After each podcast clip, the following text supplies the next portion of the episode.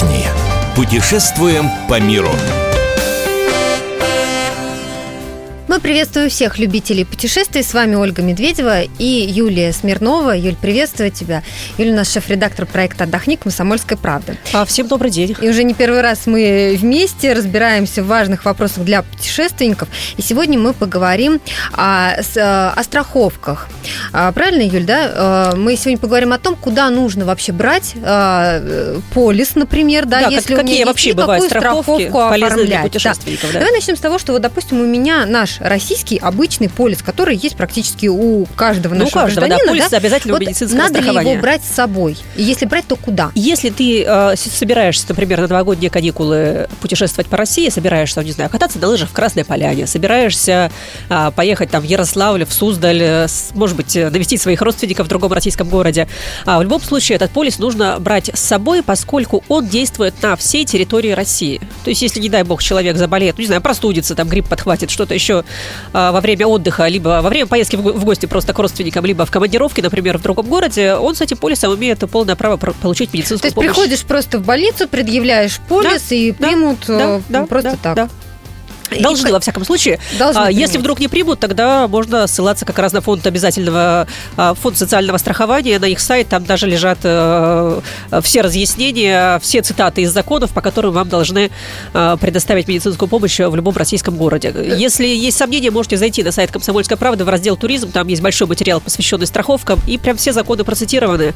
Скопируйте, распечатайте, если, не дай бог, кто-то попытается вам отказать в помощи. Но за границей он нам не поможет. Нет, за конечно, границу брать да, его без конечно. И за границу мы оформляем совершенно другую э, страховку. Я вот знаю, что стандартную какую-то страховку, ее можно купить э, просто на сайте страховой компании, собственно. А, вот э, надо ли покупать ее в турагентстве, вот это вот другой вопрос. Или лучше самим? Вот ты как посоветовала бы? А если речь идет про стандартную страховку, это, как правило, страховка на 30 тысяч долларов, либо 30 тысяч евро, а, то турагентство часто просто ее включает в стоимость тура и, в принципе, тебя не спрашивает, хочешь, не хочешь. А, имеешь полное право отказаться, если, например, ну, бывает такое, что в договоры добровольного медицинского страхования, которые выдает работодатель, уже включены а, страховки на год для всех путешественников. Либо у вас уже там куплена была такая страховка, и вы не хотите переплачивать второй раз в турфирме. Это переплата небольшая, ну, рублей 500-600, но тем не менее. А, имейте полное право отказаться от того, что включали эту э, стоимость этой страховки в тур.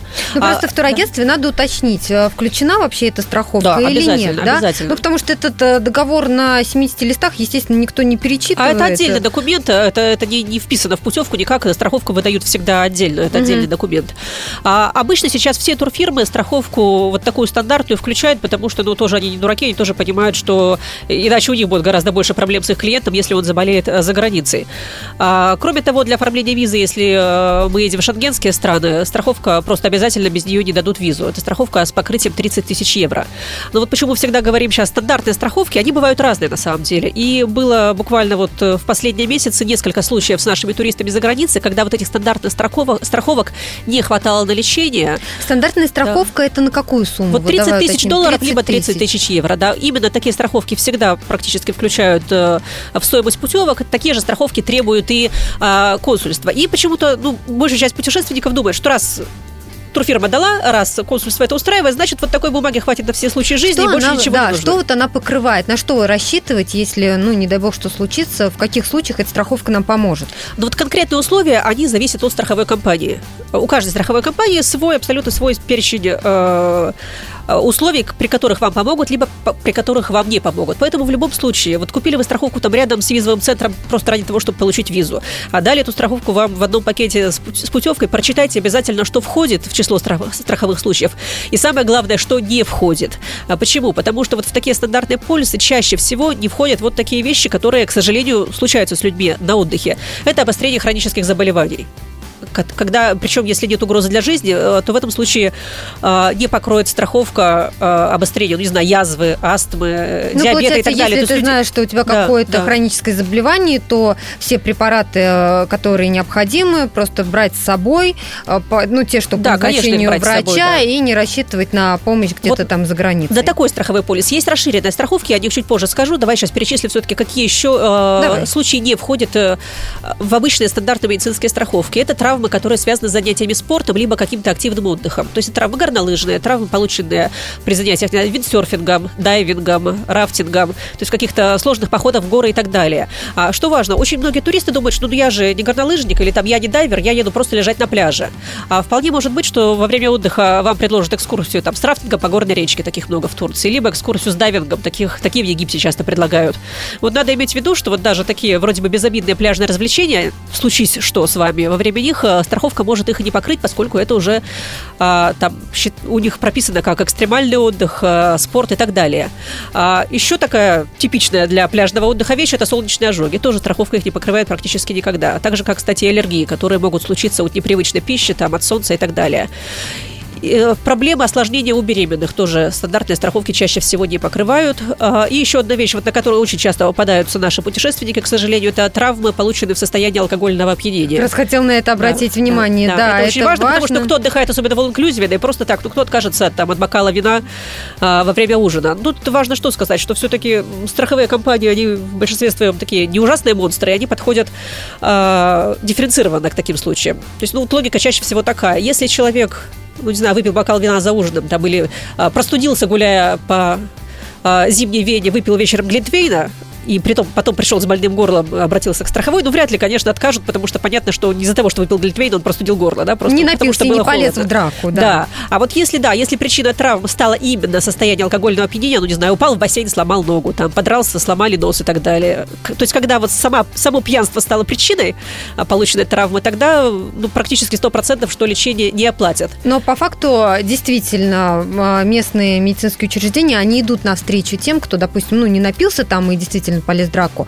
а если там выпил бокал вина? Да, конечно, есть... да, да, да. То есть местным учреждениям вообще все равно. Они, они вам окажут помощь за ваши деньги в любом случае. Другой вопрос, оплатит ли эта помощь ваша, ваша страховая. А вот я бы хотела уточнить, Юль, вот а, больницы как, если, допустим, обращаться в местную, да, а, сначала они должны оказать медицинскую помощь, а потом выставить счет, ну и решать, там, покрывает страховка или нет.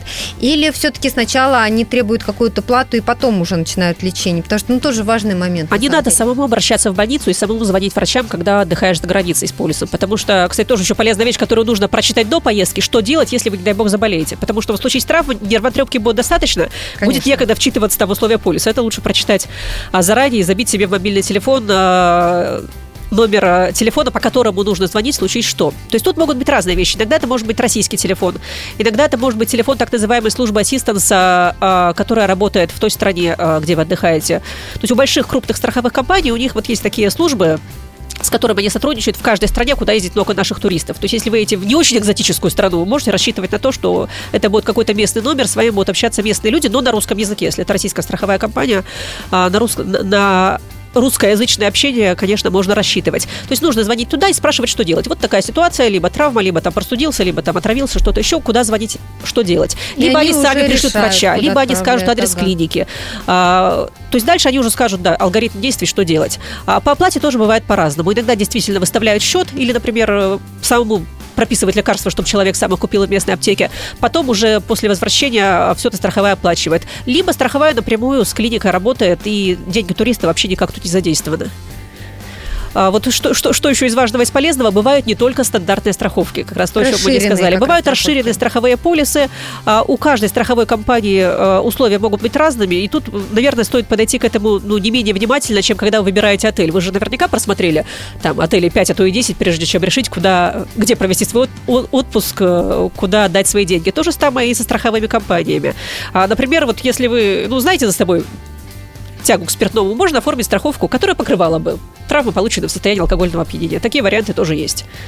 Кстати, один из туроператоров Библиоглобу сейчас вот буквально с последней недели стал включать во все туры вот такие страховки. Стали включать, да? да, да Зная да, наших российских да, туристов, да. стали включать Тем более Новый год, пункты. каникулы, понятно, что ну, Ну, а эти быть. страховки насколько будут дороже?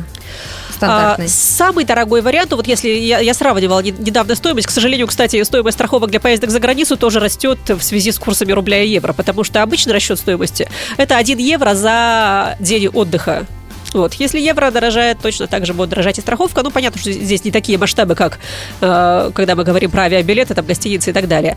Э, например, на неделю мы едем в любую европейскую страну, стандартный полюс э, стоит там 500-600 рублей. Про который все, все, что мы про него рассказывали. Расширенный полюс, а, куда, например, э, будет входить э, лечение осложнений у беременных, э, страхование от несчастных случаев, те же самые травмы, полученные там в состоянии подпития. А, раза в три дороже, примерно 1500 рублей. И дороже всего это спортивные полисы для горнолыжников, для дайверов, для серферов и так далее. Вот он за ту же неделю там порядка 2000 рублей. Но мы надеемся, что страховка вам не пригодится на отдыхе, что у вас пройдут новогодние каникулы без различных травм, чему мы вам желаем. С вами были Ольга Медведева, Юлия Смирнова. Я напомню, что весь архив наших программ на сайте fm.kp.ru. Мы выбираем для вас лучшие туристические маршруты мира. Отдохни.